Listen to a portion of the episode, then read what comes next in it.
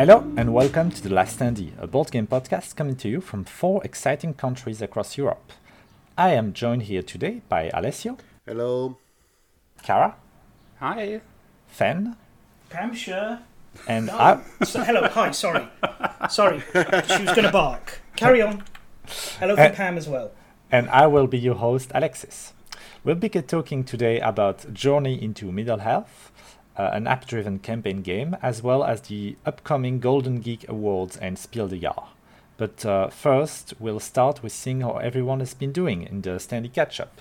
So, first of all, uh, I have to say for those that weren't in the Discord, uh, Kara has been doing uh, tremendously well at school uh, as, a, as a teacher and has recently uh, been posting on the Discord a sort of saga about a non-binary student that they have that has been uh, growing into themselves and that has been a very uh, wholesome and cute to follow. So if you're not in the Discord, you might want to uh, give it a, a look. Uh, how have you been doing beside that, Car? Um, yeah, thank you. Um, so, beside the, the whole story of my non binary student, um, maybe not just Cliff Notes, a student came out to the teachers as non binary, and there was a lot of discussion uh, around the te- uh, between the teachers how to handle it, and um, I decided to show support by gifting a baby Blåhaj, uh, the IKEA Blåhaj, and uh, which was re- well received. And now we had a talk with the father who really supports the student, and so um, yeah. And tomorrow I will uh, propose to our school that we establish a unisex student bathroom. So looking forward to how well that will be received. Um, yeah, apart from that, I really struggle with the weather right now. Um, I think that everybody across Europe at the moment has a similar experience. It's been Yeah. hellish here.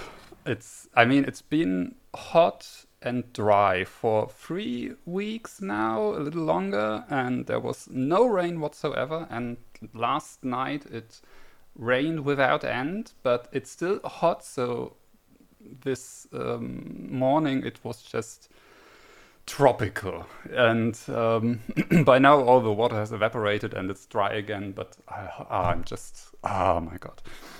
Um, yeah, I haven't got around to playing a lot um, because of you know me buying a house and uh, doing a partial move there and my uh, flat being total chaos and um, yeah, that's my life right now.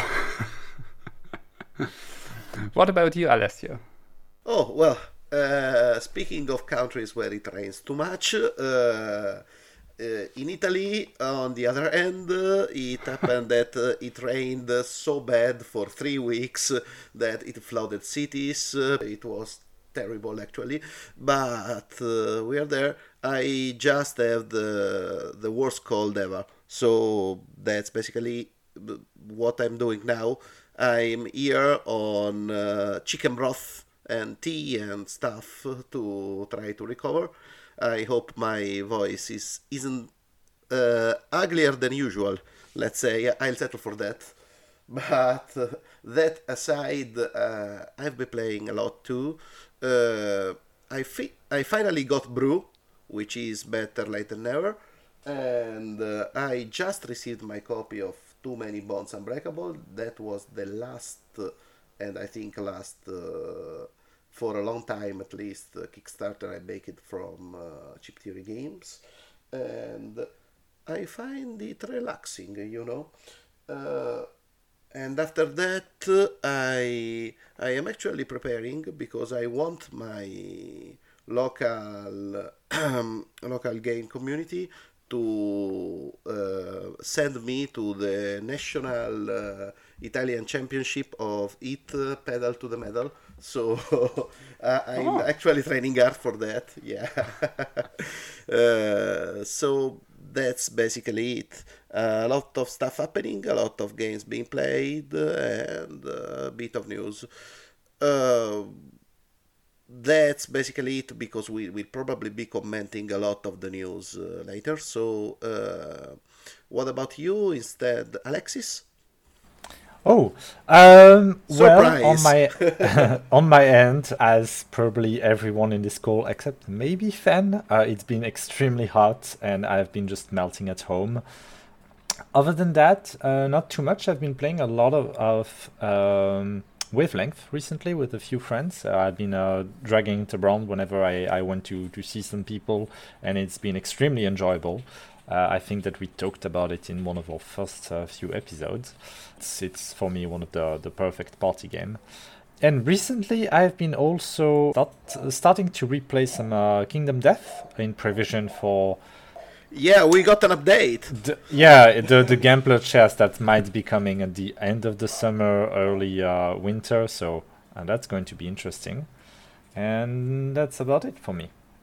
Uh, not too too much uh, at the present. So how about you, Fen? And apparently, uh, She, she Pam is things to also- say. Yes, yes. she did. Um, I think somebody's dead walked past our property, Hmm. so she is telling him to, to get lost. Uh, well, seeing as we're all sharing the weather, uh, you guessed correctly. It's been nice here. Um, this is the first day where the humidity is past about thirty. It's actually seventy, but that's because it rained for two days, just two days. So the garden's very happy. Um, it's been nice and cool, and we've got AC uh, if it gets too problematic, and the energy costs are so low that they're in the negatives at times. So that's that's pretty interesting. I'm not sure how that works out on the bill, but yeah. Uh, well, we're, we're mostly renewables on the island. Renewables, some biofuel. So that's why running electric AC isn't so bad. So you know, uh, I I also received my um, too many bone stuff.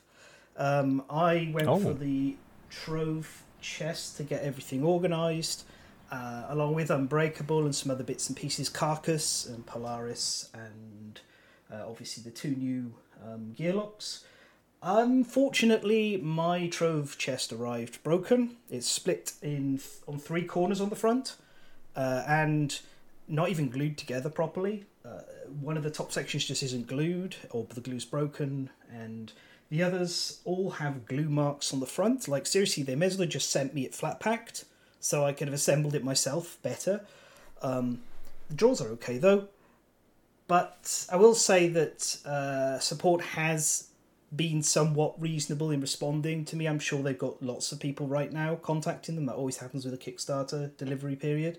Uh, So they're going to replace the core box.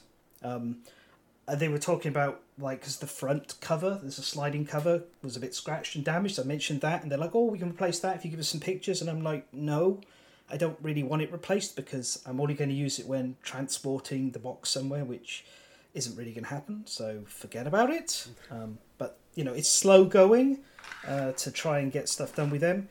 But it, that is a delighting contrast to Vindication, which um, I'm sure at least some of you have seen uh, arrived for me. Uh, how long ago was it now? Was it like two weeks ago? About like that. yeah, Yeah. about two like weeks that. ago. Yeah, um, yeah, no, it was. It's nearly three weeks ago now. It's into th- the third week, I should say. Uh, so the it arrived. The external box, nice, neat, all no problems. I opened it up, and the interior box, like the storage box for the whole complete collection, had one of the corners concertinaed, and I was like, "Uh oh, that that's not a good sign." But I better like open it and take a look. I opened it up, and sure enough, the internal box cover was crumpled, which meant the both the top, the lid, and the bottom would be damaged. I opened it up to check, and every single component that was stored in that corner is damaged in one way or another. Either the plastic shattered or the cardboard is bent. Shit. And um, yeah, so like around a quarter of the components in the game are at the minimum damaged or you know a minimum ugly, uh, and at the most in some cases kind of not really playable. Like the board has a dent in a corner that it's meant to fold out on, so it's like a pain in the ass. I have the um, the neoprene mat, so it's not a huge deal. But I contacted Orange Nebula immediately, and I've heard nothing apart from the automated response of "Thank you, we're very busy right now." And I'm like, "Hey, "This is this is kind of beyond the period I think is acceptable." That that's uh, somebody.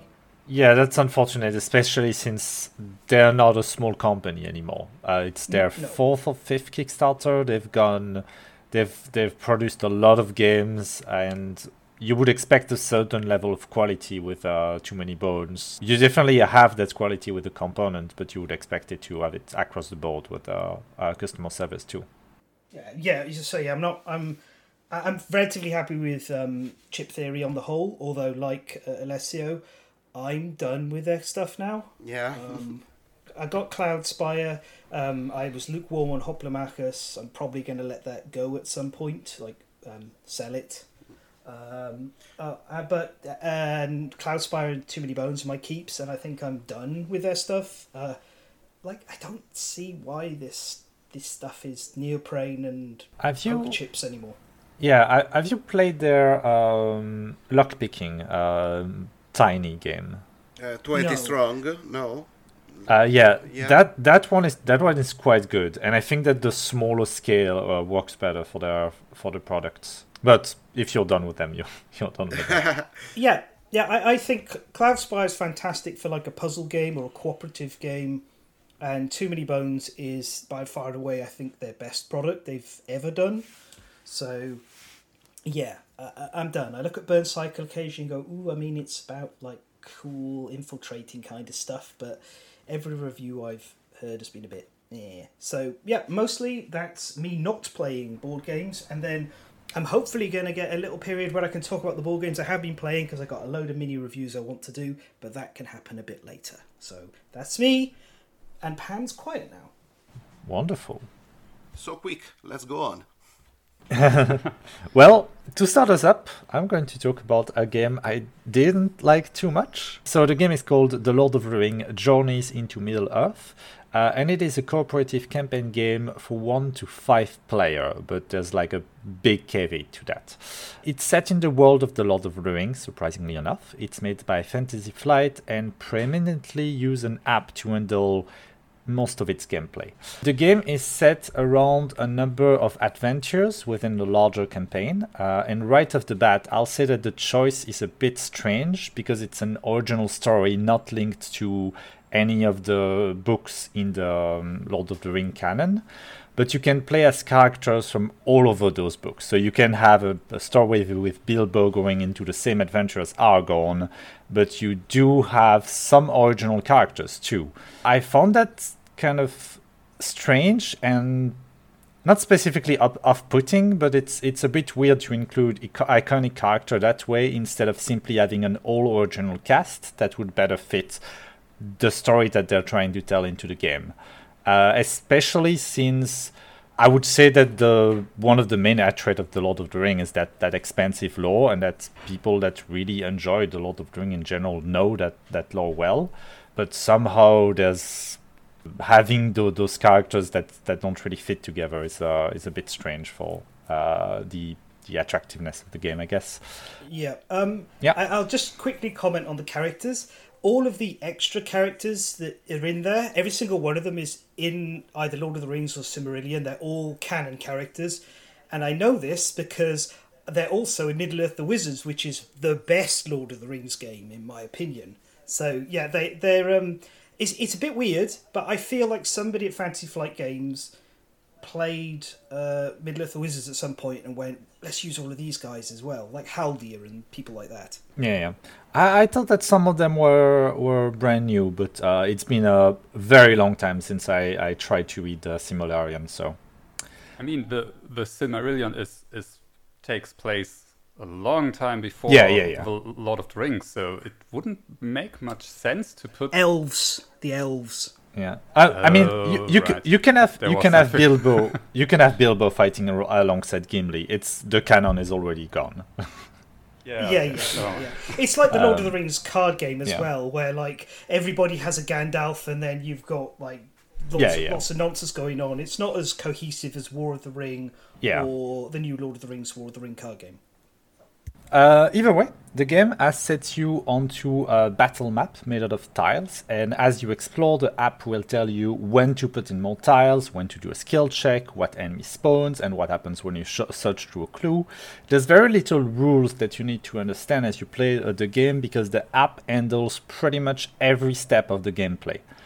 The main way you'll interact with the game is through the skill checks. Uh, your character will have a deck of cards. Each of them has an ability, like an automatic success to an agility check, uh, check for example, or avoiding damage on the next attack, or something, or uh, something like that, as well as a success value. Uh, either a star or a leaf. When you have to make a check, you are told to draw a number of cards. Each star is one success. Each leaf can grant you a success if you spend an inspiration token.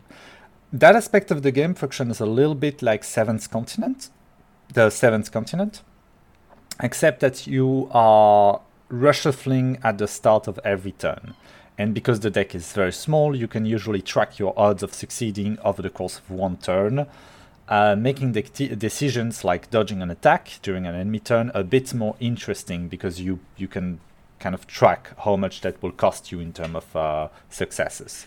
Uh, because you know that you'll be picking into this, this short supply of successes uh, once again. The successes are not enough to, to, to help you through the game. You really need to gather inspiration that you can do through a couple of means during the game, and you, and pay those successes by by spending those inspiration points to turn leaf into stars each character class comes from a different deck that you have some equipments that can help you manage your deck a bit better. In between adventure you have a camp phase that allows you to buy new skills and upgrade or exchange some uh, some cards. I wish there was more to say about the gameplay but the all encompassing app takes care of almost everything. The app is very serviceable. It does its jobs competently. There's no narration though uh, at least from what I, I, I could try uh, one thing that it feels hard on, though, is that it doesn't track the players nor the enemy's position onto the map. And because that app does so much of the gameplay, it feels a little bit weird that this is lacking because the during the enemy phase, the app will go through each enemy, tell you their behavior. So, for example, they're going to move an attack uh, ask if they are able to reach the player they are targeting. If not, they will have a secondary behavior. For so, for example, instead of moving two and attacking, they'll just move four. And it's very convoluted and turn every enemy turn into sluggish, especially if there's a lot of enemies on the map. So you have to look at the map, find the enemy on the map, select, uh, select if they can reach a player or not, and then act if the uh, act the turn of the enemy. Um, we usually had six or seven enemy groups on the map and they were and we grew extremely frustrated with it because when you you simply if, if the, the game simply had one behavior uh, per enemy or a printed out card that would probably uh, be have been a lot easier to track uh, because there's no way to tell two enemies apart. If you have two goblins in the map, you better remember which one you put down first because the app won't know which one is which and they will have different abilities, uh, HP, armor, and it's, very important to track them to, to play the game correctly, and it adds a lot of uh, confusion. Uh, but I think that's an issue with the way that the game has been designed regarding its player count, because we played with with uh, four players, and every turn of also we had more enemies spawning in, and an onslaught of them filling the map with uh, more en- enemies that we could ever fight off on the first mission. Uh, especially since the game is set on a time limit, with clues spread out on multiple sides of a pretty large map, so we kind of had to, to spread around. And if we tried to, to fight every enemies, we just couldn't take the take care of them fast enough.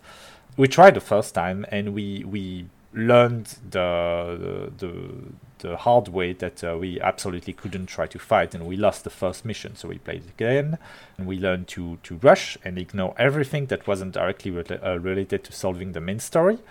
And we played uh, about uh, half of the adventure uh, of the the first uh, big campaign.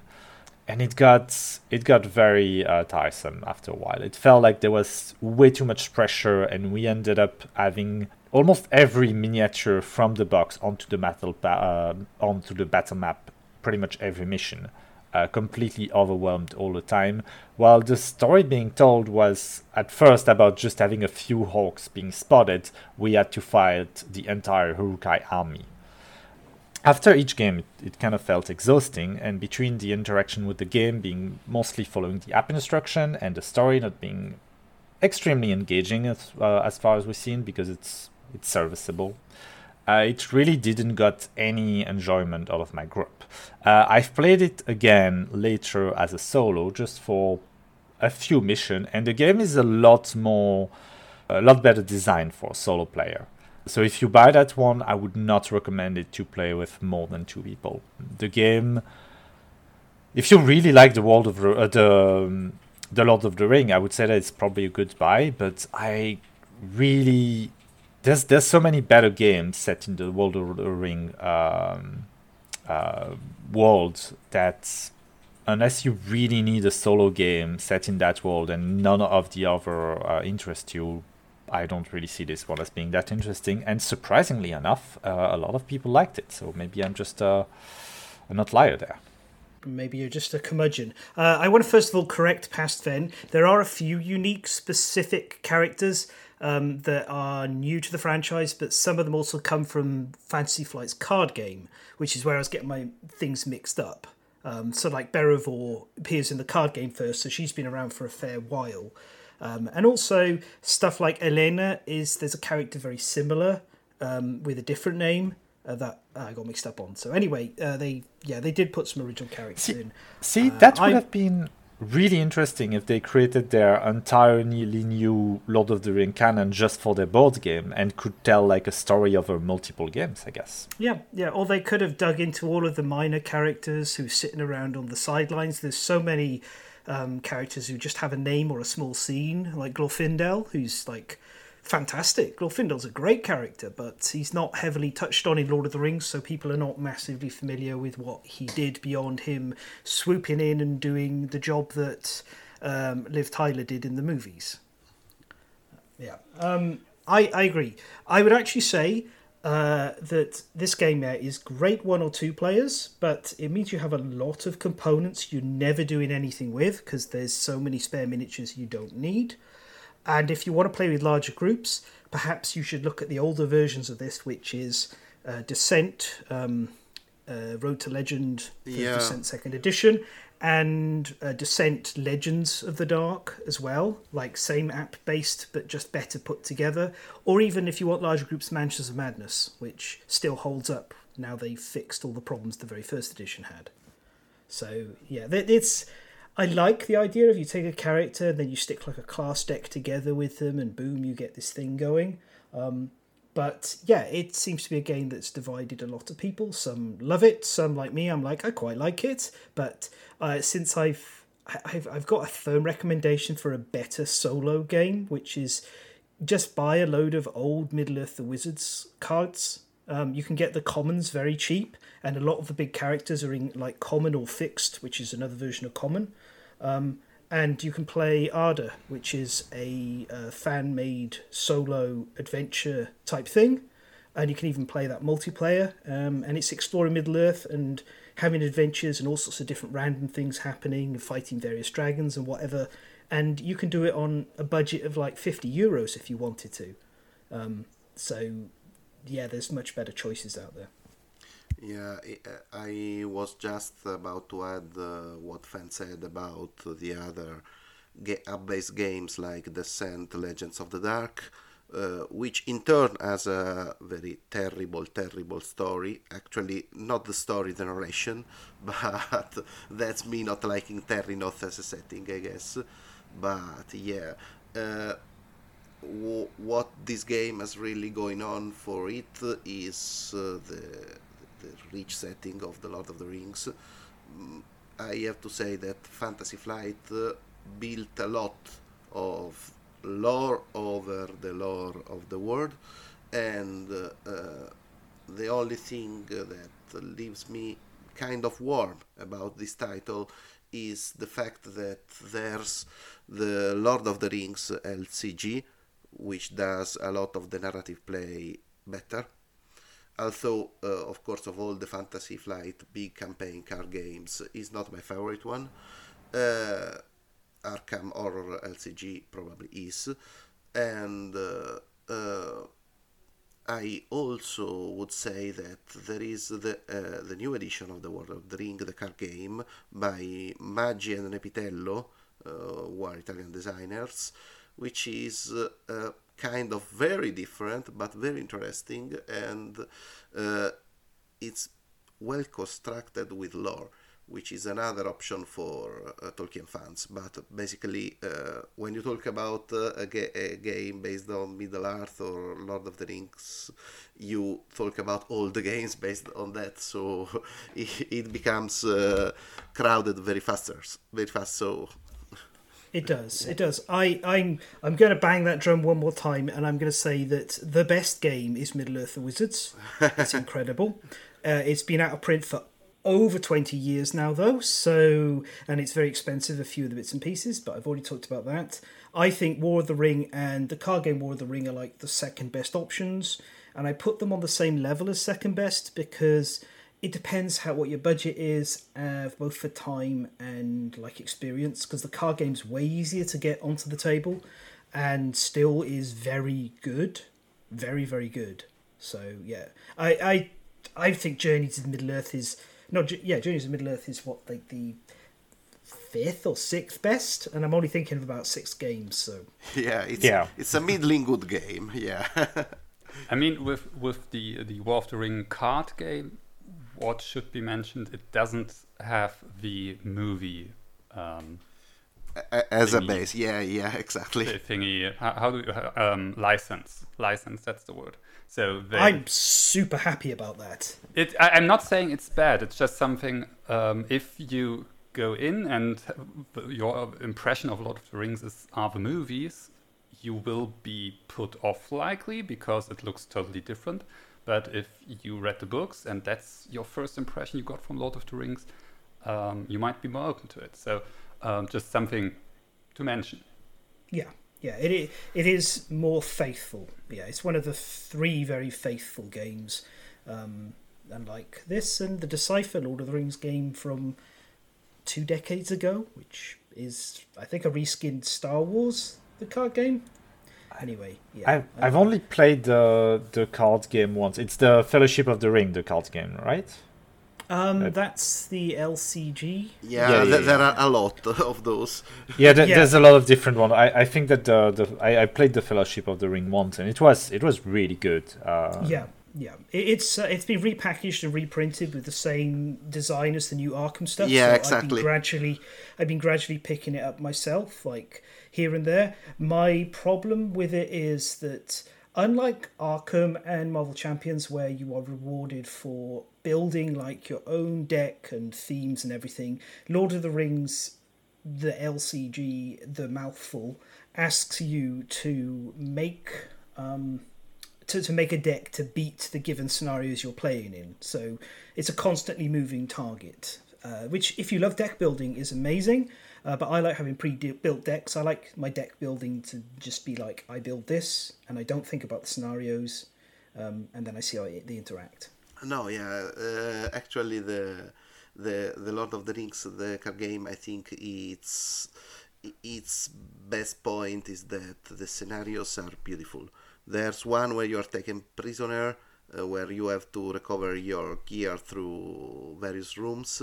It's simply beautiful. I, I think I never seen something like that uh, in, in a card game, even with the location mechanics of Arkham Horror LCG this one, uh, the scenarios are simply so good. Well, Fen, you had a few games that you played uh, recently, haven't you? Yep. So I haven't been on the podcast too much recently um, because of health issues, but also because I've been swamped with lots of other stuff. So I've got a backlog of games I'm going to go through briefly. I'm going to leave one of them out because it's in our next topic, and I'll talk about it there and why it should have won the category it's in. Um, but uh, here we go. So we'll start with from Gabe Barrett, uh, the Forgotten Road. This is part of a trio of, of little solo and two player games that I picked up. Um, it was a cheap Kickstarter. I just did it because I liked the artwork. Um, the other two are the Last Stronghold, which is like a cut down version of Stronghold. That big game from is it Stronghold Games? Um, the siege I believe game, so. Two yeah. player siege game. Yeah, uh, but it's like a really cut down version of that. Uh, best way to describe it. And Hand of Destiny that I've not played at all, but that's like a one hand solo game like Palm Island. But the one I did have a chance to play was the Forgotten Road. So the concept of this, very quickly, this is one player game, 20 minutes. It's all done with decks with a few tokens and dice and one pawn to track your position. You play a traditional adventuring party. Uh, one of your members has been captured. You've got to travel to a dungeon and rescue them. So you will shuffle up and draw three random characters. Um, and then you will set up a road deck with a boss at the end, a dungeon deck with a boss at the end, and a couple of other decks for like items and stuff.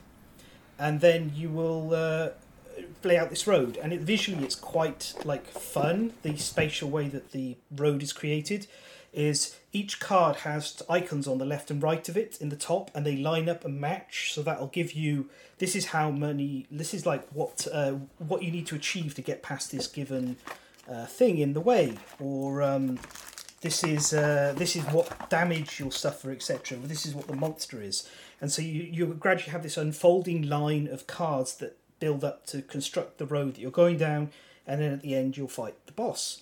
Um, it's all done through like dice mechanics uh, and clever playing of a hand of cards. You've got a deck that you can refresh once. You lose the game if all your characters get um, defeated, or if uh, you run out of cards in your deck, you can refresh exactly once. Um, or if you get to the last uh, boss and you just can't beat it, uh, it's quite nice. It's it's a lovely looking production. It's very easy to pick up, and the really the thing that made me go like, "Ooh, this is cool," is when you get to the dungeon portion. Uh, the road portion has all the cards in a line, but the dungeon portion has them like offset slightly, so they descend deeper and deeper. It has no mechanical relevance, but it, it's very thematic. So, pretty good if you see it around, but if you do want to play it, get the expansion. It's an expansion for all three of the games, but it adds more characters, more variety in bosses, and that's very much what the game needs if you're going to be playing it a lot. Which, at a 20 minute solo game, you may well be doing that. Uh, then we've got Doomtown. I'm not going to go into full details about Doomtown. This is an old card game. It's been around for a long time. It had a relaunch in 2014. It's had a relaunch recently. Um, it is they've released a cooperative set of scenarios and solo play, so you can play against solo decks, and you can pretty much put a deck together, and the bot will handle the deck fairly well. It's actually a, one of the top five card games of all time, in my opinion. Um, for, for reference, the others are Magic the Gathering because you have to put it on the list. Netrunner, I don't like it, but everybody says it's great. It's great. yeah, yeah, it is great. Uh, Ashes, Re, uh, Ashes Reborn, Ashes with Red Rains is like incredible. And um, I've already talked about number one. It's Middle Earth Wizards. It's the best card game ever made. Collectible card game, trading card game, living card game. Better than all of them. Uh, anyway, so uh, that came out and the sad thing is they changed the texture of the cards. They used to be linen finish. Now they're this slightly greasy touch, which is ugh. Um, uh, but if you're sleeving, it's fine, and the game is incredible. It's just really good. But I wouldn't get it if you're just going to be playing solo. Um, it is at its best played competitively against other players. It's almost a board game in a card game form. Really, really good. Binding of Isaac, uh, that arrived, and then I got the solo cooperative expansion stuff printed. There are a bunch of cards on the website. I don't know if I've talked about it in the past, but I'm going to say I don't massively care for the the Munchkin genre. Um, but Binding of Isaac, played in the solo and cooperative scenarios, which you can play two player, you can either play them one or two player, is amazing. The scenarios change the rules. They really give you a lot of focus and things to do the negative is you you have to set up the decks. If you're just going to play with like a random pile of the cards that you've got, it is overwhelming. Uh, it's too many cards. I, and yeah. I've only played the not cooperative one. Uh, that that felt very much like Munchkin, just a little bit better. It is, yeah. It's yeah. Munchkin, but a little bit better because they've uh, they've nerfed the pile on the leader problem. But um, but you, though, yeah. Mm. you you recommend the cooperative one uh, wholeheartedly then? Yeah, yeah. If you Wonderful. if if you're willing to print out the cards, or in my case, I got them printed by MPC, um, and they all arrived and they look fantastic. The way it changes all the different scenarios and the texture of the game is fantastic. Uh, it's just like I have the full, complete, blah blah blah edition, and it is it's too many cards. So I would kind of recommend just getting the core box set, not maybe Four Souls expansion, and and then playing the scenarios one or two player. They they definitely a lot of replay value there. Uh, yep, and then my last really quick one is two games in one, and that is they're the same system with some twists. Uh, they are Pathfinder Adventure card game and Apocrypha, um, the world. Uh, so Pathfinder Adventure card game, I think, is done by Drive Through Cards and Paizo. Um, I'm going to mostly talk about Apocrypha here. This is a one to six player cooperative adventure game. Uh, you can play it in a guided mode, quote unquote, where somebody plays as a GM. It's bad.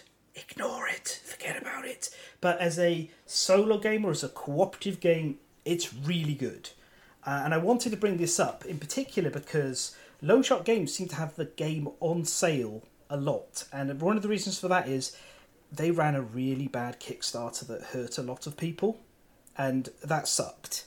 Uh, but I'm talking about the game itself separate from that. And it's really good. You can get the world, the flesh, and the devil, which is, and the Book of the Hybrids. That's all of the content to play with the, the, all of the stories that is over that I think is a hundred different scenarios to play, and that you can get that for like around under a hundred dollars. Uh, even in the EU, getting it shipped over and paying customs, you'd probably pay under 150 euros total. Each scenario is about an hour's worth of play.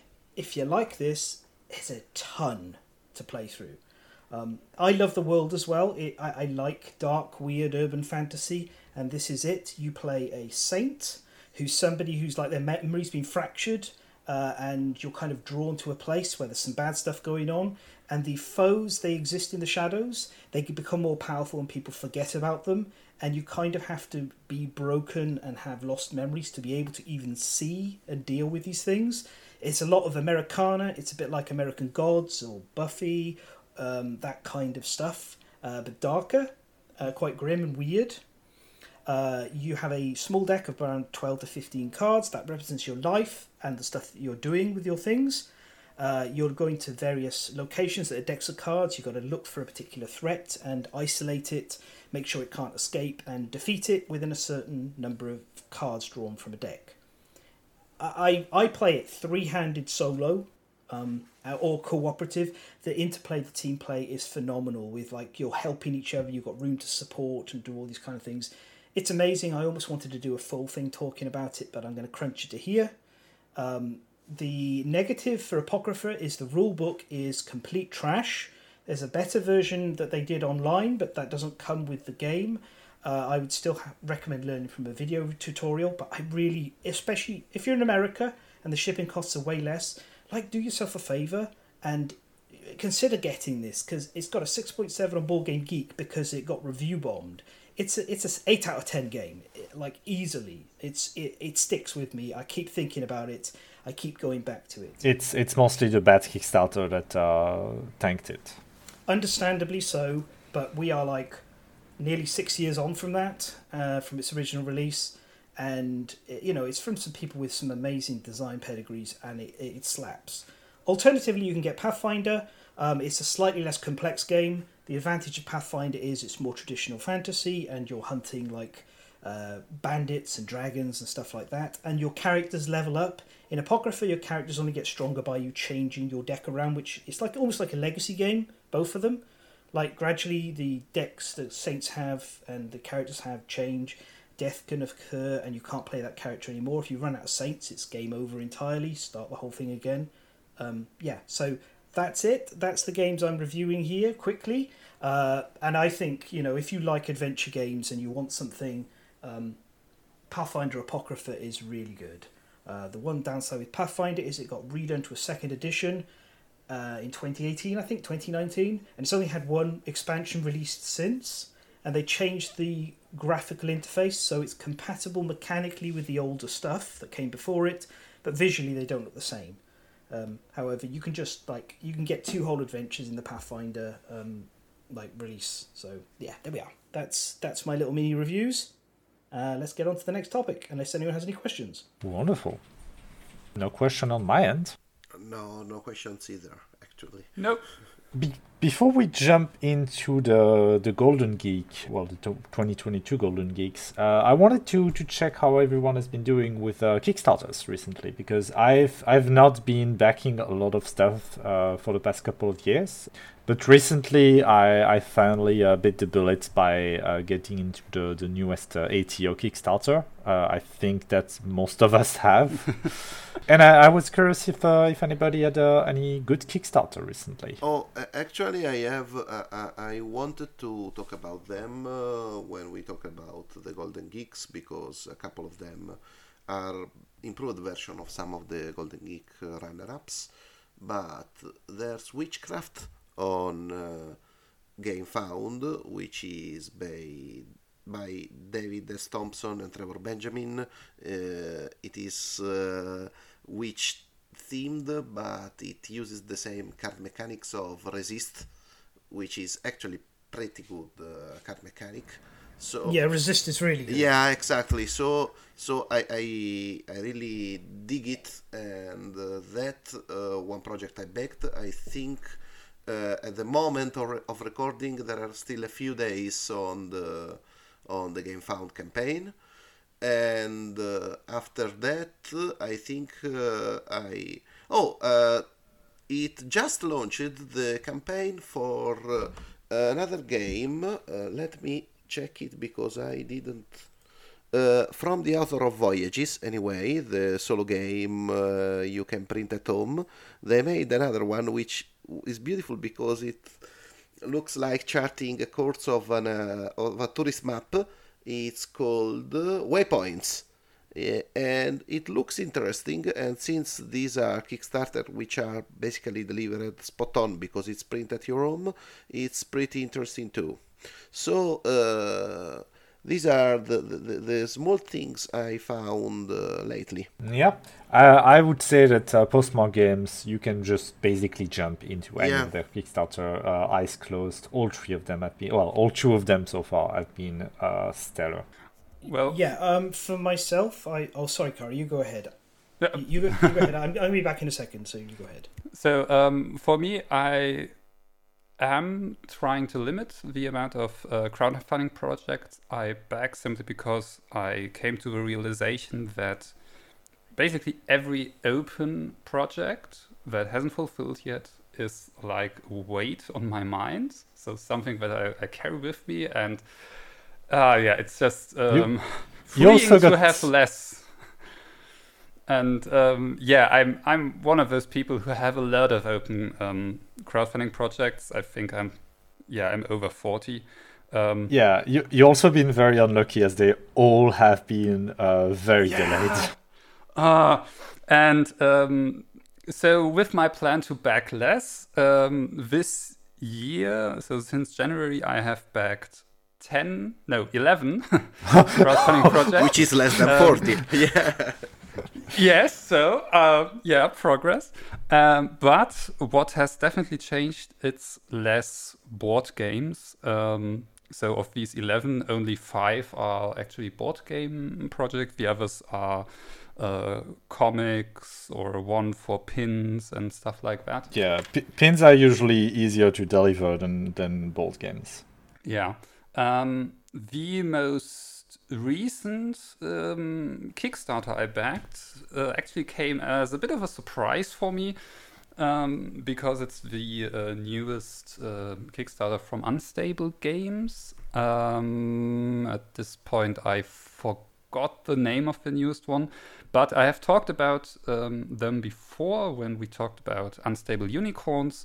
Um, and there I also touched on why I'm not backing more of their games. Um, because I, I, really like the art and I enjoy the games. They are not very heavy or very intricate as far as I can tell. But what really turned me off was all their Kickstarters basically are the same. They have this $25 light card game and then they have the $170 all in Kickstarter exclusive FOMO bundle um, that you can only get during this Kickstarter, and that just turns me off. I, I really hate how they handled all of that. The game's Um, name is A Command of Nature. Yeah, yeah, Yeah. it's very cute. I, I agree. I, I I'm very happy we're seeing a bigger swing back against Kickstarter exclusives, which of course used to drive people to back on Kickstarter, and now there's more people who are getting quite like, uh, I'm I'm fed up of this, and um, I'm not I'm not interested. I I'm, Yeah. I like uh, uh, CMON. I'm not backing CMON stuff anymore because I'm fed up with their Kickstarter exclusives. People talk about how great Cthulhu Death May Die is, and in fact, like one of my role playing group tried to get us to play it, and I was like, I'm not interested. I don't want to play because if I like it and I know I like the setting, I can't. I, I can't pick up all the stuff except on the Yes. secondary market. So no, I'm not playing it. Yes, and especially with these unstable games, games, it's like okay, you you have this retail version that has it's just you know as an example, it has six characters in it, and the Kickstarter exclusive version had double the numbers, and that's uh, I mean, come on, yeah, and um, they. During their current Kickstarter, they suddenly started a. Um, they they basically sent previous backers emails um, asking them to um, answer a survey where they were looking into how do people feel about Kickstarter exclusive that are limited to a certain campaign. And after a while, they decided, okay, we listen to you. We will make Kickstarter exclusive content still exclusive to Kickstarter, but it will be available at least the, the gameplay content will be available in other campaigns from us. So with the current campaign, you can, in the Pledge Manager, get Kickstarter versions of their old games. And in addition to that, they offered previous backers a $10 um, credit for the Pledge Manager. So I was like, okay, yeah, yeah, you got me. when I can have the option to, you know, get the core games of their games in the Kickstarter version, have a $10 credit, and if I really like a game and say, hey, I want expansions for that, so the next Kickstarter from them, I will grab the expansion. That's I, something I can deal with. But um, so yeah, I'm, that's really something I appreciate that they took a step in the right direction there. Yeah, it's really good. Um, for myself on Kickstarters, I am quickly going to, uh, to like punt and say, um, Studium is close to finishing. It's a new boss battler from a Seattle-based uh, company. Uh, it's a family company.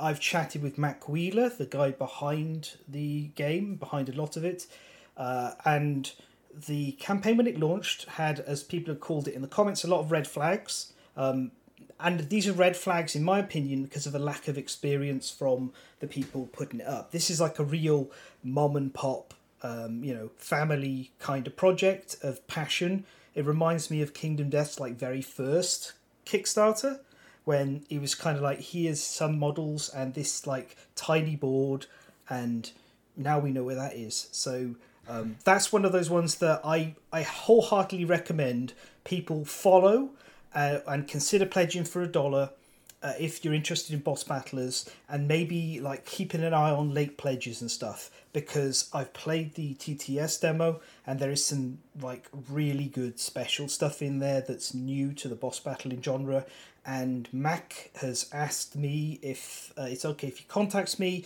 and I provide feedback on boss design along the way which I've agreed to because um, I, if this game turns out to be good, it's got separate hit location decks for each body part. That is so cool. You you like if you're in front of it, you can hit this thing in the head or in its weapon, or if you're like on the sides, you can hit its arms. It's yes, that's like something that's always been weird in Kingdom Death, where you stab a lion from behind and hit it right in its face. And it's like, okay, I can kind of stretch my imagination of how that happened, but then you get to the Sunstalker and it's so big, and you're like, You, you know, you always hit the lion in the fuzzy groin anyway. Yep, yep. and also, um, and this originally made me concerned, is they're doing an optional extra expansion called Trist, which is a quote unquote sexy expansion. But what it actually is, is they wanted to write some more adult themed stuff into board games because it's an area that generally people only go into adult stuff of like titillation and this has some of that but they wanted to more explore like romances between characters and you know have a more traditional uh, acceptance of nudity and like making it more normalized and okay to be nude. Um, it's I, I like that they they're trying to be mature about it. Whether they succeed or not, we'll see. And I especially like that they made it optional. This isn't oh you're going to have this in there. Um, tough luck. And also being very clear, there's going to be no sexual violence, which that would be an immediate like I'm not Yeah. backing at all if that was in there. Um, so they've avoided that. So that's the. By the time this comes out, the Kickstarter might be coming close to a close. Um, but seriously, if you like boss battlers, you should at least owe it to yourself to go and have a look at the updates and maybe set yourself a calendar reminder to be like, do I late pledge for this or not when I've seen what they've developed further down the line. So there we are. Well, that's a good turn about all of the recent Kickstarter that we've been interested on. Uh, interested on. So I think that we, it's time to move on to the Golden Geeks, the 17th uh, annual Golden Geeks uh, for the year 2022. Yeah, the results are out actually since May. So basically, uh, there are a lot of winners, uh, a lot of runner-ups. Uh, as usual, the Uh, a lot of familiar faces. Ah, yeah, a lot of familiar faces actu- actually, a lot of them, and uh, uh, basically uh, one thing that is important of the Board Game Geek Awards, like every year, uh, is that they are community awards. So it's actually uh, the people playing who vote for the nominees and then vote for the for the actual games. So uh, it's a bit of a popularity contest, but something which is uh, averaged out by the sheer number of people. So basically, that's the voice of the people here.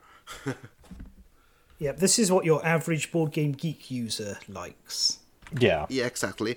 So what do we do? We go category by category and comment a. I would I would say category by category. That would be uh that would be the fastest and not spend too much time on them. So for the two players game, uh, the winner is uh, Splendor Duel. Uh, again, not a surprise and uh, kind of a, a game that's that's been there before. Splendor is uh, uh, not exactly a surprise there. Yeah, Splendor Duel has very good mechanics uh, for two players, so it's actually very interesting. It uh, retains playing uh, kind of like Splendor, but uh, it is very smart for two players. It's very balanced, so it's not completely undeserved. Uh, what's uh, what was uh, impressing is that Undaunted Stalingrad, which is uh, a, lega- a, a- a semi-legacy campaign war game to player with a card-based mechanism,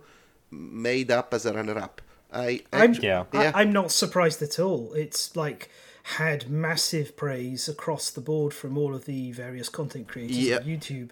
It was um, it was uh, a controversial game of the year for no pun included, for example. yeah, count me in oh. about appreciator among appreciators anyway. Yeah, Yeah. it was also a big improvement on uh, Undaunted, Undaunted um, Normandy. And, and North Africa, Yeah. yes, the two titles before. Yeah. It's I'm um, not. Yeah. You- I, I- f- for me, it's the worst of the three games up there, but I am firmly I'm done with people mining World War Two for card games. My grandparents, uh, rest in peace, were in World War Two, and I still can't. I, I just, especially like in the current climate, and Stalingrad was just a horrible. Like it was two awful, evil empires going against each other. There's a lot, you know, and a lot of people being killed it's hard for me to to stomach it. And also, I don't see the point in Splendor Duel when Splendor's perfectly good with two players. Wingspan Asia should win this. That, Thank you for saying that. I mean, I've, I've never played Splendor Duel. I didn't even know it existed, to be honest. But like, I thought, okay, wh- why not just Splendor? Wh- What's different in Duel? Oh, there's a balancing mechanics with the scrolls, but since I played only the Italian version, I don't know how to render it. But basically, uh, there's a way of uh, catching up for someone who doesn't pick the nobles. Uh, the nobles are the ones who score points in Splendor, right? Uh, apart, uh, okay, uh, you have a catch-up mechanics in the scrolls, which allow you to score points in a kind of different way and uh, award different strategies. So it's actually smart. I, I find that uh, I played a lot of Splendor in uh, Board Game Arena, uh, but I, I, have to say that I appreciated uh, what they did this Splendor Duel. So it's kind of interesting, yes. Uh, I don't know if I would have voted it the first. Yeah. no, uh, no let, us just sort it out. It's nice and simple. Here we go. Look. no, no, I, go, I'm going to do this. I'm going to do this, right? Here we go. Splendor. Duel. Splendor Duel 8. 8 out of 10 Board Game Geek score. Wingspan Asia, 8.4. Undaunted Stalingrad, I don't like it, but I got 8.8. That's the damn winners in that order. yeah. Get it right, people. Popularity contest. Why haven't you rated these games correctly? yeah, ac- actually, actually, Wingspan Asia, uh, despite I like a lot the base mechanics of Wingspan, is just more of the same for two players. I said it. Uh, yeah, send me I mean, mail. Do, do what, what, do what you I want. mean, the, the reason the reason why uh, every Wingspan expansion gets onto those Golden Geeks uh, winners because the ga- the base game is incredibly good. Not specifically because that expansion uh, brings it to new heights. It Wingspan is just always going to be yeah. an amazing game. Yeah, and also because cute animals anyway. Yeah. Oh, Let, us get on to the, la- the next yeah. category before we fire more shots. Uh, like every single one of these is part of a franchise. None of them are new games. Speaking uh, of a new game, artwork presentation. Yes, uh, th- the- this one is won by Flamecraft, which looks incredibly cute. Yeah, it's actually the one category where I have and have played all three games. Oh. Um, and I, I, I mean, from what I've seen, it, I totally agree with these three games. I'm. I mean, I guess I can understand and, and see how most people think of these three games. Flamecraft is the winner. Um, I would find it really hard to pick one out of these three Flamecraft, Everdell, and Wonderland's War. They are all just beautiful I've been uh, really interested by uh, by Flamecraft. I have opinions. yeah, I, I, I surprisingly really? Yeah, yeah. Okay, Wonderland's War is pretty, but I find it really generic. I don't think it's an impressive piece compared to the other two. Everdell, the complete collection, is a complete collection of stuff that was mostly released in the past and should be disqualified by default. I don't like Flamecraft, it should win. yeah. All right. Yeah. Fen has spoken. Yeah, I would also like to add that, uh, of course, this year uh, it won the cartoonish look, so it's okay for Flame for, for, for Flamecraft to win because it's actually pretty good. Uh, there were a lot of games illustrated by Vincent Dutrait and uh, and people like him, and uh, I am just disappointed that not even uh, a small mention of it pedal to the metal or something like that here? Why? I mean, why did it, Manny Trembley's work in in Radlands not win? Yeah, when, also, when yeah, yeah. Or Dice Throne. Why is it Wonderland's War that people? Yeah, so I, I agree with you. Yeah. well, he Heat pedal to the metal as like two or three other nominations. So. Yeah, he's winner in two categories. Uh, so hey, we'll yeah. get there. Spoilers. Yeah, we will get there. We will get we're there. Now, we're now onto the really controversial topic of cooperative games. Get, oh, get yeah. in the box. That... Get in the box. I'm sorry, but there's so, only one of these three that should be on this list. The, Somebody else can mention them. The the winner is uh, Return to Dark to Dark Tower. The runner-up uh, are uh, Oathsworn into the Deepwood, which is an expansion for Oathsworn, if I no. if I remember. No, oh, no, it's, the game. No, it's, it's a center. Oh yeah, it's yeah. part of game name colon game name. Yes, uh, and then uh, ISS Vanguard, which was excellent. Yeah. Um, for me, I don't I don't think Return to Dark Tower should be winning. People seem to really like it. I think it's a bit of an extravagant, like over excessive mess. And it's an app game, which I'm not actually snobby about, but um, I mean, I played the original version of this and eh, you know? I mean, if it's an extravagant mess, it, it's it's talk, fitting it, for a franchise. Yeah, yeah. Talk about it, sure, and put it in the, the things, but why are people putting this behind Oathsworn? Yeah, uh, that that's actually uh, Return to Dark Tower is a pretty good game, uh, but Oathsworn uh, is better, better fit for the category. So, Oh, yeah. Well, yeah. And uh, I I'm also a bit disappointed that I didn't see ATO here actually, but Well, it's I it think came that's out a in 2023 game, really. yeah yeah. uh, well, it arrived in November, December, so Not only for some people. They Oh, didn't arrive to me okay. until uh, January. Yeah. Well, with that argument, ISS Vanguard shouldn't be on this list because there are some people out there in the world who are still waiting. like me, fine. like I'm, me. f- I'm fine with that. Let's just strike it from the list and put some other cooperative game in there from 2022. Does anyone want to Google one randomly? It'd be better choice than uh, ISS Vanguard, which is perfectly fine. The ship section's amazing. I, I, I, I like this because uh, basically Fen is making me hate this game even before I receive it. Yeah, here's here's the thing about this. I actually don't mind um, ISS Vanguard being on a cooperative um, thing because the trouble with that game is I tried playing it solo to start with, and I discovered immediately that running a mission like with just two sections was really frustrating. It doesn't work because so many of the tasks require like other sections to handle them. the, the missions are all centered around like needing all four members of the away team, which makes sense. Yeah. I like that. I mean, But it's too much to play solo four sections. co- cooperative games this uh, this big sometimes the so- the solo mode is just incredibly tedious, and ISS Vanguard like suffers from that a Yeah. lot. Uh, with Yeah. two players, it's really uh, really nice. Yeah, yeah. Uh, it- oh, I love also, so of the I would mechanics. say I would say Oathsworn the the solo is is a lot better handled, but it's also a game that I would uh, that becomes so much better with two people around the table. it is fun with two people, but I do think, and obviously it's in the cooperative category, but I, I think that this um, concept of the simple heroes that they used in Oathsworn is just It makes it so much easier. Yeah. Frosthaven should be using it. I'm just saying. yeah. Yeah. Scenario 14, whoever designed that, you you should have your pens and paper taken away from you. I, I'm on scenario. I'm not yet there. Yeah. We Uh, it- can. d- just just lower the difficulty for, for, for scenario 14 in Frosthaven. Seriously, it sucks. It sucks so much. Okay, so now I hate Frosthaven too. I know the rest of Frosthaven's great. That's great. I've just unlocked Prism and Drill. I'm so happy. Yeah, you sound Hey. happy. Yeah. I am actually. I, I, I don't want to spoil what they are, but they're my favourite classes. Um, I really enjoy Frosthaven, except for the odd scenario. But we need to be talking about not Frosthaven, but expansions. But the expansion, yes. So the winner is Dune Imperium Rise of Ix, which I have not played. Yeah. Uh, Wingspan Asia as a runner-up, and Dune Imperium Immortality, uh, which I have not played either because I do not own uh, Dune Imperium. But I if- have opinions. surprisingly, Uh,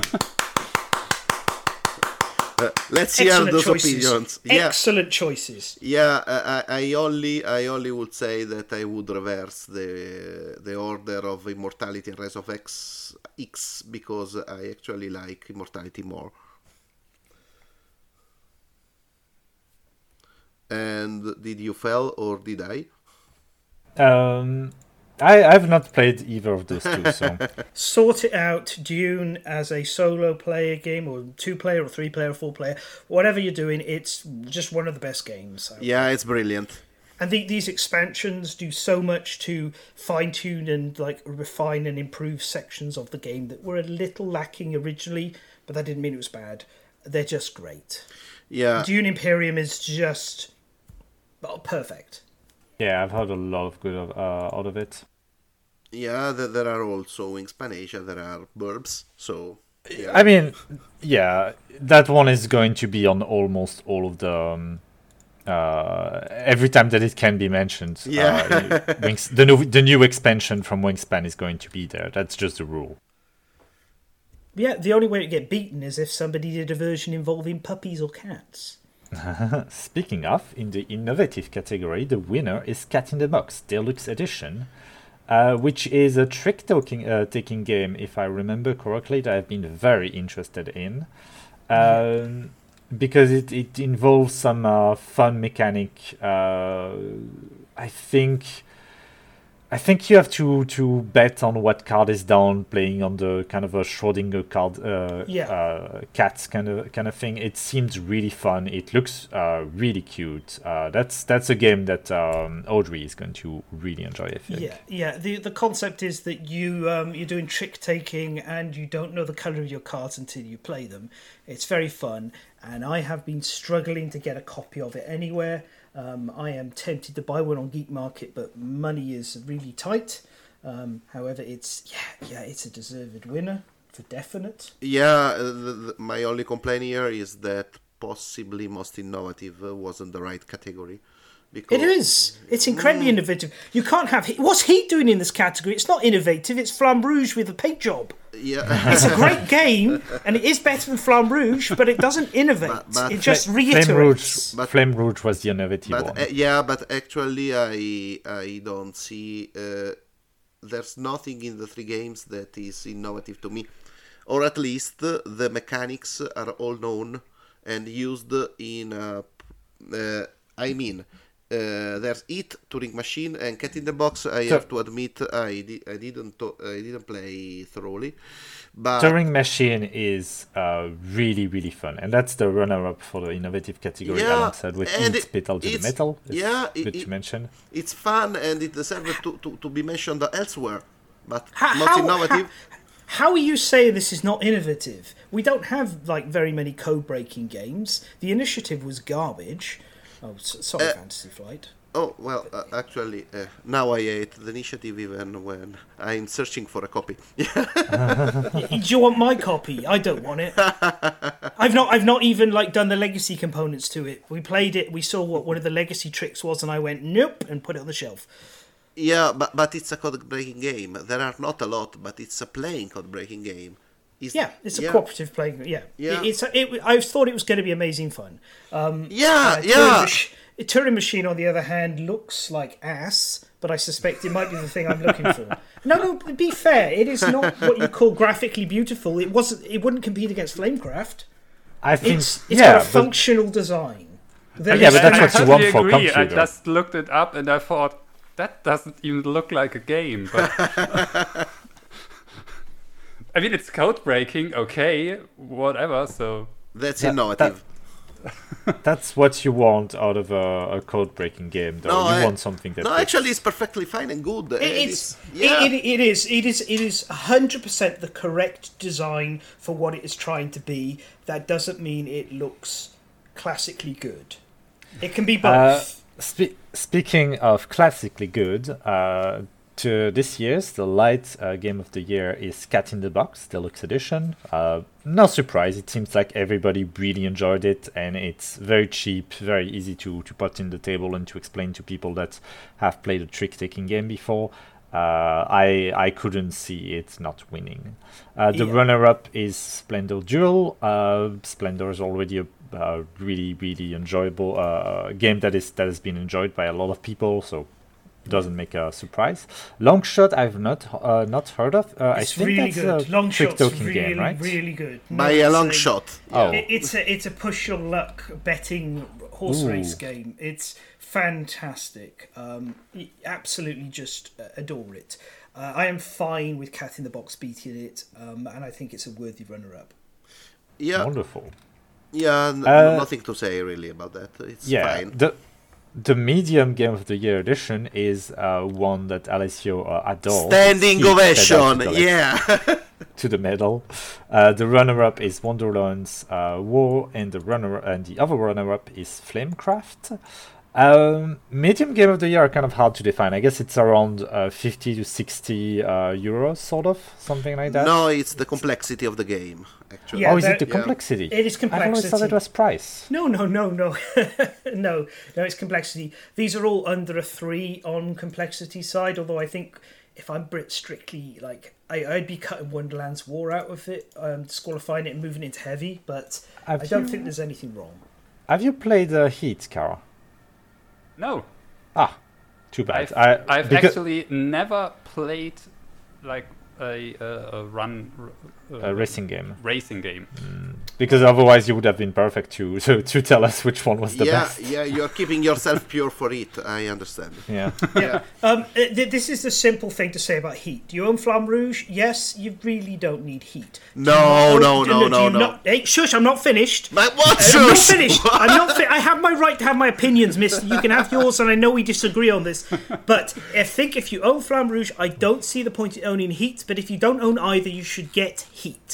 Yeah, a- a- Yeah. actually, they play a bit different.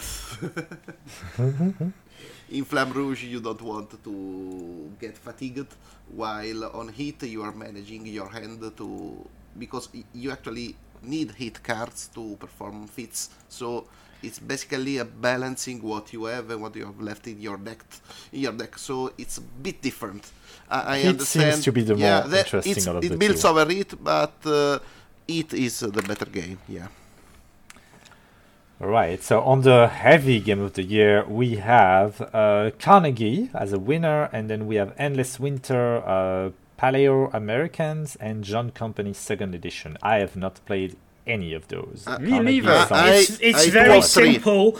The fact that this list doesn't have John Company Second Edition winning is an absolute travesty. Yeah, uh, so Carnegie is uh, is very well deserved. I, I think uh, that it's the best heavy Euro game I saw since uh, uh, Chain Magnate. It's even better than Great Western Trail, and I appreciate it a lot. Uh, it's very good. It's also uh, a fake heavy euro not because it's not heavy but because uh, the, the rules are so clear and there are no exceptions whatsoever which is not not a thing you can say about other heavy euro games. That is uh, a pleasure to play. Actually uh, everyone should have a game at it. It's also on board game arena so it's easy to play. Uh, beautiful uh, about John Well, Company, given- yeah, about John, Co- yeah. Uh, G- given that it's uh, heavy on the on the um, complexity Com- scale, I don't know if it's an easy game to to start playing. Uh, John Company's the only one of these three games I would genuinely call heavy. Like Yeah. uh, the other two, uh, I definitely don't think Paleo Americans is particularly heavy. Uh, I think that should be in the medium category. It's definitely the lightest of the three at three point two five. Yeah. even on Board Game Geek. Um, I know stuff doesn't reach a five very easily. Like there's a huge steep curve for complexity rating, and you you know once you get enough votes, you just don't see anything getting a five. But John Company Second Edition is a four point four one, and that's like uh, there's not many things that come close to that. It's also it does everything you want a board game like this to be doing. It's got it, it's got a statement, it's got a thesis, it's got things to say about the time and the period. It's like historically irrelevant and important. This is a great example of, of why Great Britain is a terrible country historically and should just be the villain of all history. It's yeah, it, it- I I did end up getting John Company second edition. I wasn't sure about it originally, and I'm glad I did because it is, it- you know, it is it is really something special. Which I don't know if I'd say Carnegie is something special. It's good, it's very good, but John Company second edition is a landmark in board games. Uh, the second edition uh, he, he managed to improve the the first edition, which is uh, fit in itself. But but I, I, I- if you are just talking about gaming and you are putting John Company and Carnegie in the same category, uh, uh, I would vote for Carnegie too because it's funnier. Yeah, that's like asking a mid, um, you know, a, a medium weight boxer to go up against like Yeah, of Chris cour- Harley at, at their peak. No, Yeah, of course, of course, of course, but it's funnier. Pop, pop, popularity, I guess. We got another great category next with some wonderful controversy. Uh, the party games, uh, which uh, the winner is Ready Set Bet, uh, followed up by Long Shot, the dice game, which we already talked about, and then Blood on the Clock Tower, which is probably the partiest of the game because it can be played up to 20 people, if I believe. It's the most Yeah. partiest of game, and it I is have the best two game. questions. I have two questions for this category. First of all, what do people understand to be a party game? And second, what's with 2022 and racing? Uh, it's, we're all Did, did I miss something? Is it like It's it's it's everyone's trying to keep up with like the increasing heat that's happening, so we're just all pushing as fast as we can towards big numbers. Re- re- racing is life. yeah, I I don't I, I think Ready Set Bet and Longshot the Dice game are perfectly acceptable games. Blood on the Clock Tower is a reinvigoration of an entire genre. It is the only one of the three that doesn't require a board. It should just be kicking the other two out the co- out of the list, and it should say Blood on the Clock Tower, Blood on the Clock Tower, and Blood on the Clock Tower. I For just wish I could play it, but getting five people around the uh, table has been hard. J- join join the various discords that play it. There's loads of games online every week. There are people playing it. It, it and it is a joy to play. It is a joy to watch. It is genuinely amazing. That is. I mean, good Blood on the. Clock Tower has three playbooks, so you could have just voted which of those is the best one. Yeah, Trouble Brewing, Sects and Violets, and what's the last one? Bad Moon Rising. Yeah, there we go. Boom, boom, boom. Three entries for the best party game. Yeah, yeah, but I'm sorry, but for me, like, say Two Rooms and a Boom, that's a party game. Werewolf, that's a party game. Uh, at the moment you're asking people to sit round a table, uh, who has a table that fits the normal Yeah, numbers uh, that party games go to? You should be able to play a party game around uh, campfire. Yeah, yeah. Well, I am personally, uh, f- I guess, fine, but I don't think there's only one of these three I'd play at a party. The the next category is something that I really enjoy: uh, print and play games, uh, won by Aquamarine, which uh, is not a surprise at all. We were just talking about uh, I forgot the name right now. Uh, roll. Uh, what's the name of the people that make Postmark Game? That's the one.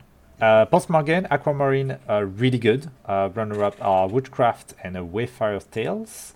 Uh, I've not played uh, Wayfarer's Tale, uh, but I've heard a lot of good uh, from it.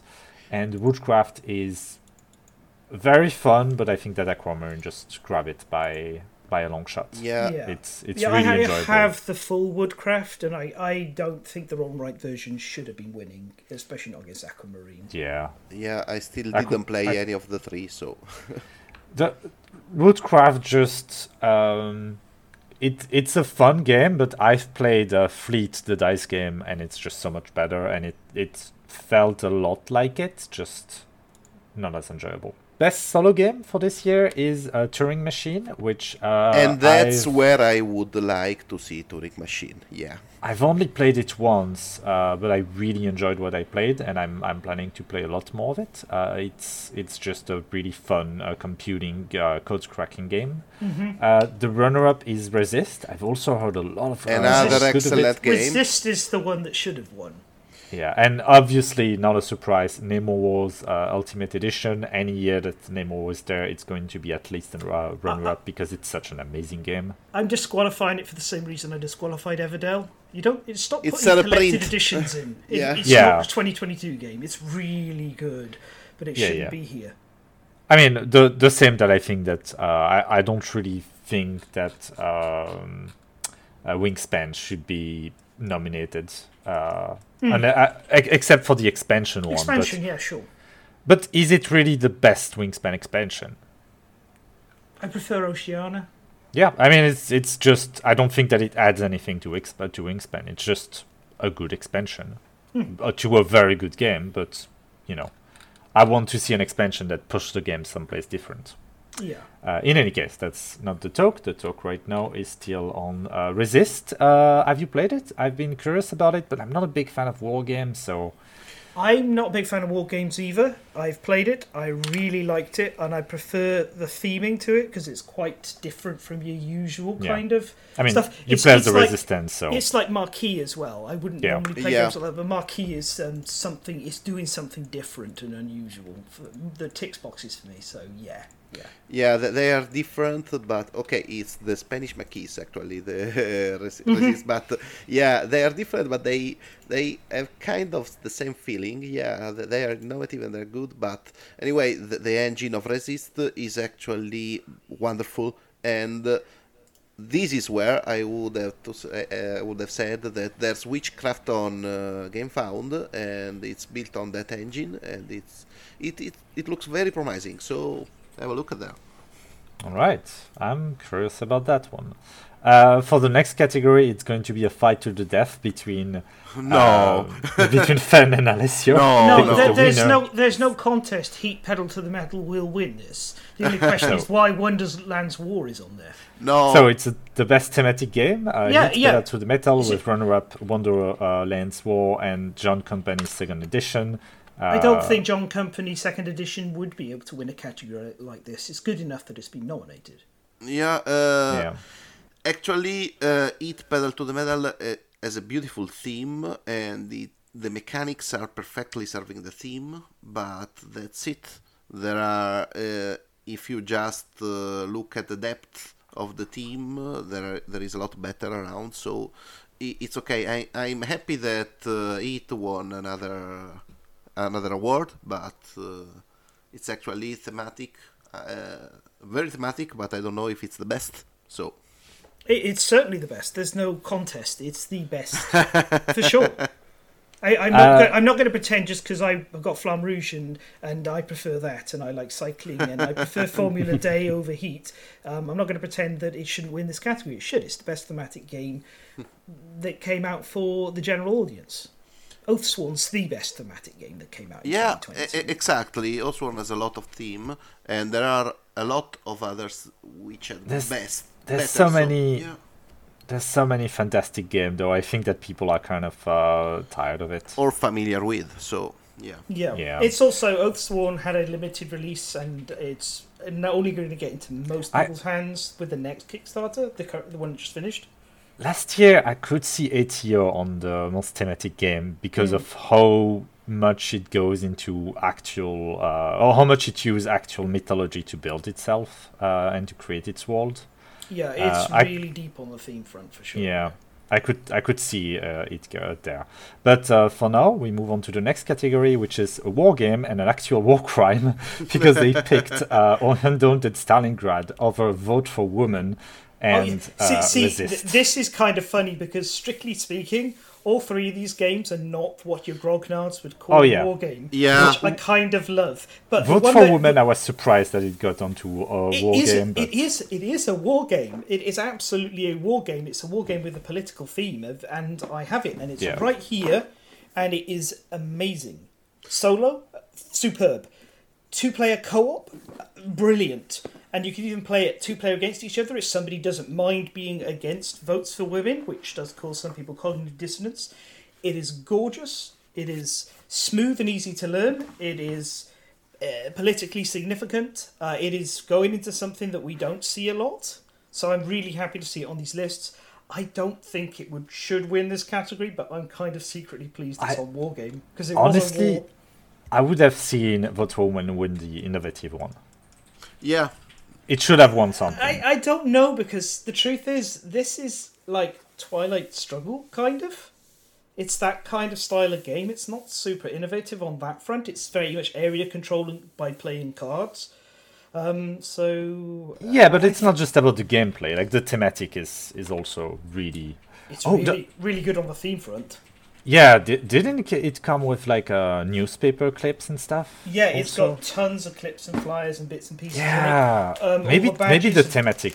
Yeah, maybe, easily. maybe. Yeah. It's it's got some beautifully cute little like um, meeples for you to appreciate. Women waving flags or uh, this awful man in a top hat shaking his fist. It's it's great. It's so good. If you get a chance to play it, play it. Yeah. So the next category is the best podcast, and we are proud to announce uh, uh, ourselves to have been not nominated at all. the winner is uh, This Game is Broken, followed up by uh, Beyond Solitaires and One Stop Co-op Shop. I just I've like not to thank listened to our one listener for nominating us into the general category. Um, automated via machine, but yeah, we weren't ever going to win this, and this game is broken. It's a very good podcast. I've I not mean- listened to any of them. Yeah, I mean, neither. I mean, I don't honestly, I don't understand how people can listen to podcasts, which is kind of weird to say on a podcast. Thanks, Kara. Yes. Thanks. Hi, welcome to the Last Standee, where we question what on earth are you doing listening to us? What, are you doing with your life? What went wrong? Actually, I listen to podcasts when walking my dog, um, and or when I'm doing stuff where I can't look at a screen, like when I'm painting and things like that. But I Yeah. tend to listen to. Uh, I like video game thesis more than anything else. Um, people talking about like video games, so. Um, I, I've listened to this game is broken enough to be like, yeah, they're very good. They're very, very good. And uh, I. I listen to so many podcasts whenever I cook, whenever I, I take a walk, whenever I, I walk on a trail or I, I go to walk. I just I'm always listening to something. Uh, that's ADHD for you. Yeah, yeah. It's it's like, oh my god, I'm on my own. Uh, please, someone fill the void. Talk about something, anything. Yeah, no, for, for me, like if I don't see the person talking, I, I'm I'm just tuning out. So it's it's actually really hard when when friends send me voice messages, like on Signal, like a two minute voice message. It really, oh, I really need to concentrate to to to uh, listen. Um, because if if I don't concentrate really hard, I just I tune it out and then it's over and I think, fuck, what did they say? Here's So- here's here's a quick pitch for you, right? Put Kara into a horror movie with like whispering hauntings, and just there's the ghost being all horrifying and terrifying, and uh, and and there's Kara tuning it out, It's just like, and someone's like, "Did you hear that?" And she's like, "What? Uh, uh, no." I couldn't see what was saying anything, so I thought it's not worth paying attention to. Them. Yeah, that's It- me. and there's this poor sad ghost. Yeah, there we are. It's called the depressed ghost that nobody wanted to listen to. there we are. Uh, Wes Anderson can do it. He does titles like that. Has uh, for the last category of the Golden Geeks, it's a best board game app. Uh, I've not played with any of those three, but No, the that- winner is Everdell. They are three Runner-up great is apps. Yes. Hero Realms and run and the second runner-up is Roll Player. A Roll Player actually I've played the game uh, all of it and it's a really good game and I could see it being adapted into a really good uh, the, app. the app is excellent. Yeah, I yeah. The app is really good, although it was not very good when it first came out. So it's not doing great on reviews. It's starting to improve a bit. Everdell had the same problems when it came out. It, these games are kind of putting them on Steam has just sort of brought in this audience of people who expected something different. Um, I will say I am really hope that they do Roll Player adventures because that's Oh, that so good. be nice. I, I mean to talk about it because like I I got it to play through and talk about on the podcast, and it's it's like Legacy of Dragonhold but but better, and you can completely generate a character in Roll Player to take them off through, all the way through Roll Player adventures. Um, yeah, yeah. I, I think all three of these apps are perfectly fine. Um, although Hero Realms for me, like, it feels like that's been out forever. Uh, Uh, but Yes. it's 2022. I just feel like it's been uh, uh, the digital version's been around forever, but I could just be miss.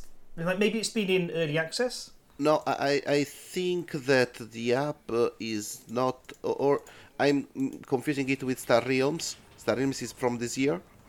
No, no, no. Yeah. Um, No. t- uh, like the Android version and the Steam version, everything. Um, the release date's the sixth of um, June, 2022. So it's Okay. it's definitely in that year. I just feel like. I just feel like uh, Hero Realms has been around for ages on this front. Um, Forever. I haven't. Yeah, I haven't played this. Um, I think because it's got in-app purchases, and that kind of shied me away from it. Um, but if they do the campaign version, I'll be on it because it's like I have the physical card game, and I love the little campaign versions of Hero Realms. They're great. And uh, uh, anyway, the fact that Everdell as, as an app won uh, is actually good if you consider the crite- criterion as uh, uh, a board game app should be a game that is difficult to put to the table otherwise. And the full Everdell is actually difficult to put to the table. Yeah. Yes. I mean, I, I I have this this big box with everything in it, and when I got it, I was excited and I sorted everything in, and then I realized I will never play will this reduce together. the times Yeah. I will actually play this game because before you know, oh, I play a core game with this expansion, so I take out these two small boxes and I play it. But now I have this huge thing and I have to find all the stuff I actually need. So yeah, Yeah. yeah. uh, we have a saying in Italian which is uh, which sounds like you choked yourself with your eyes. yeah. Uh, yep, yep. Your stomach's uh, stomach's like uh, small. Your eyes are bigger than your stomach. That's Yeah, the exactly. the idiom.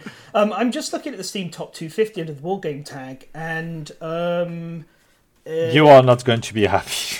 uh, only Everdell's on there. Full stop. It's yeah, got, a, it's but- got a 7.9 um, uh, base 90%, so that's perfectly reasonable. But the other two I can't even find yet. In the, they're not in the top 250. Yeah, but in the in on Steam, you're going to have so many games that do not uh, remotely fit the board game tag. Oh yeah, yeah, yeah, yeah, yeah, yeah. But I would have thought they that Roll Player at the very minimum should have gotten that tag on it. I think it probably does, Yeah. but it's um, yeah. Oh well. Uh, I've looked at the Roll Player app a few times, but I is it. Hang on, I I I got to look for the reason. It's on my wish list. I got to look for the reason I haven't clicked on it. Yeah, there's no achievements. That's that's it. That's how simple I am on Steam. Of like, does it have achievements? No. Okay, I see no reason to play this over the board game version. Then, if I can't track my progress and achieve stupid goals. All right, and that's about it for the Golden Geeks uh, this year. Um, I'd like to apologise for my behaviour during the Golden Geeks. I don't know what it is about top lists that make me get a bit antsy, um, but uh, I have opinions. that is perfectly you fine. had, yeah. So that's all that we had time for this episode. Um, you can catch us over at patreon.com slash the last standee. And until then, uh, we have been the last standee. So it's a goodbye from Alessio, Goodbye. from Kara, Bye. from Than, Toodles. and from myself. But remember that the second E in standee stands for Ever, Everdale. Everdell, yeah. Exasperating. I, I just I just remembered that we had that bit at the end and I was like, oh, I did not plan that one How at do all. I do the sign out? Help.